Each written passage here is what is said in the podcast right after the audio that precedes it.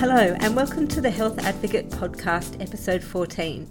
My name is Rebecca Haddock, and I'm the Director of the Deeble Institute for Health Policy Research here at the Australian Healthcare and Hospitals Association. For those of you who aren't familiar with the Deeble Institute, we are the research arm of AHHA, and our mission is to help ensure that evidence is a cornerstone for health policy development in Australia. We like to do this through forming practical connections between researchers, policymakers, and practitioners, and also by creating opportunities for our university partners to translate research into good health policy and practice. Today I'm speaking speaking with Kylie Woolcock. Kylie is the Policy Director here at the Australian Healthcare and Hospitals Association and the author of our latest health policy brief titled Value Based Healthcare Setting the Scene for Australia. Kylie, welcome to the Health Advocate podcast. Thanks, Rebecca. Kylie, there are a lot of different interpretations of value based healthcare. What does it mean to you, and do you think it really matters how people interpret it?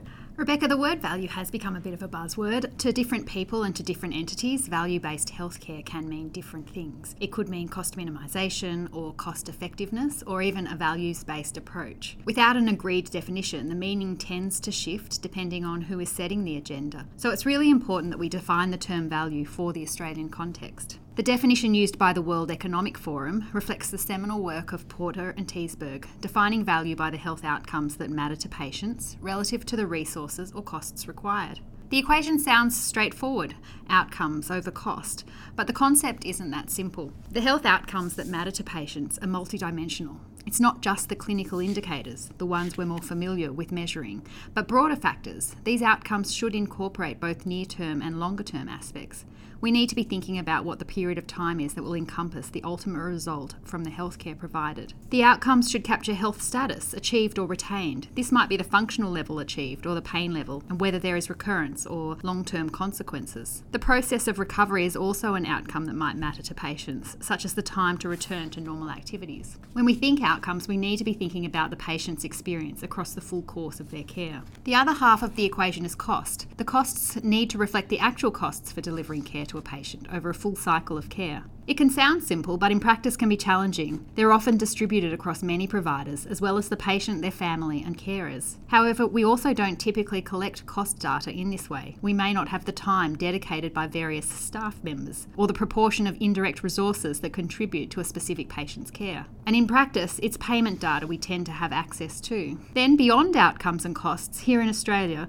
we also need to be thinking about the definition of value in the context of universal healthcare. How does the concept of social value feature in the definition? Can we use the Porter and Teisberg definition as a frame of reference in the allocation of resources to different patient groups or populations? In the UK, for example, a triple value approach is taken. Value is defined at the level of the patient or personalised value, at the level of the intervention or technical value, and at the level of the population, so allocative value. So, given implementing value based healthcare requires unprecedented cooperation among stakeholders, it's important that we start with a clear and shared definition of what value in healthcare means for Australia.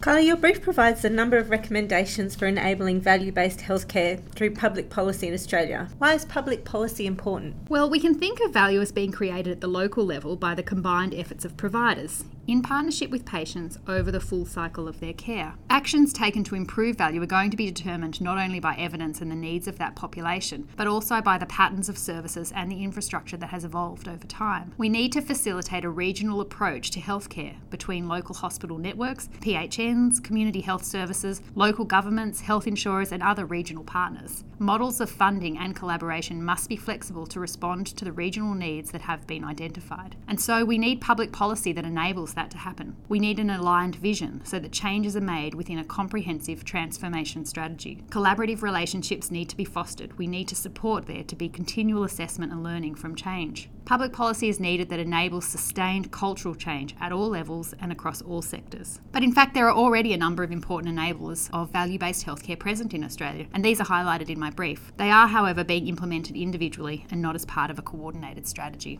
Can you tell us a little bit about the recommendations in your brief? Well, the brief provides five recommendations for enabling value based healthcare through public policy in Australia. As we've just discussed, so no surprises, the first is a need for a national cross sector strategy. It is possible that this can be enabled through the COAG Heads of Agreement for post July 2020. This agreement calls for, among other things, new long term system wide reforms for paying for value and outcomes. The specific details of the scope of this reform are not yet clear, but it does signal an awareness by governments of a need to reorient the health system in this way. However, even if a national national approach cannot be agreed, it is feasible for the Commonwealth to work with some jurisdictions to progress. The second recommendation is about access to relevant and up to date data. There are a number of components to this. We need the work that has been happening on patient outcome and experiences data across the states and territories to be coordinated, including participation in international programs such as with the International Consortium of Health Outcomes Measurement, or ICHOM, and the OECD development of the Patient Reported Indicators Survey, or PARIS. We need to continue to pursue national clinical quality registries as a mechanism for collecting and analysing data on health outcomes, benchmarking, understanding variation. There are some good examples in Australia already, such as the Palliative Care Outcomes Collaboration, collecting patient reported outcomes, embedding data collection into routine clinical practice, providing feedback to individual services, and benchmarking for systematic improvements at the patient level and the system level. We can also look internationally for good examples. Sweden, for example, they have over 100 registries collecting structural, process, and outcome indicators used for both continuous improvement and evaluation of healthcare delivery. 75% of the registries are collecting patient reported outcome measures, and a majority of registries cover more than 80% of their target population. We also need action on cost data across a full cycle of care and the required health informatics infrastructure for collecting and using all this data. These all fall under this recommendation for relevant and up to date data. The third recommendation is about evidence in the Australian context. International evidence and experience are important. They will help support implementation on an empirical basis, and comparisons can provide an opportunity to reflect on Australia's performance. However, we can't forget that this evidence and experience comes from a different context different philosophies underpinning healthcare systems and different boundaries defined for them. These systems that over time have been optimised for different conditions and populations. There are patients with different expectations regarding performance, and there are limitations on data either being unavailable or inconsistently collected. And there are different funding models and payment schemes. We need a strategic approach and funding for proof of concept programs in Australia with learnings shared in a timely manner. The fourth recommendation is around a workforce strategy that supports value based models of care. The workforce is a specific area that requires attention in developing evidence in the Australian context. Labour costs comprise a large share of health expenditure, and so making better use of the workforce to improve outcomes without raising costs or reduce costs without compromising outcomes improves value. With a focus on the outcomes that matter to patients and costs for a full cycle of care, the debate moves away from financial incentives and vested interests that are often an impediment to structural reform. We want to be thinking about how how the workforce integrates around patients. We need to be enabled to explore innovative models of care, particularly to meet regional needs. The fifth and final recommendation is around funding systems that incentivise value. This is another specific area that requires attention in developing evidence in the Australian context. We need to explore payment approaches from a whole of system perspective. Each payment system, be that fee for service, salaries, capitation, pay for performance, activity based funding, comes with its own desired and perverse incentives. Different approaches are likely to be required for different populations conditions, and types of care. We need financial incentives to be aligned between sectors. And while payment systems are often discussed in isolation, it's important that debate considers balancing financial risk, outcomes, accountability, and responsibility as well.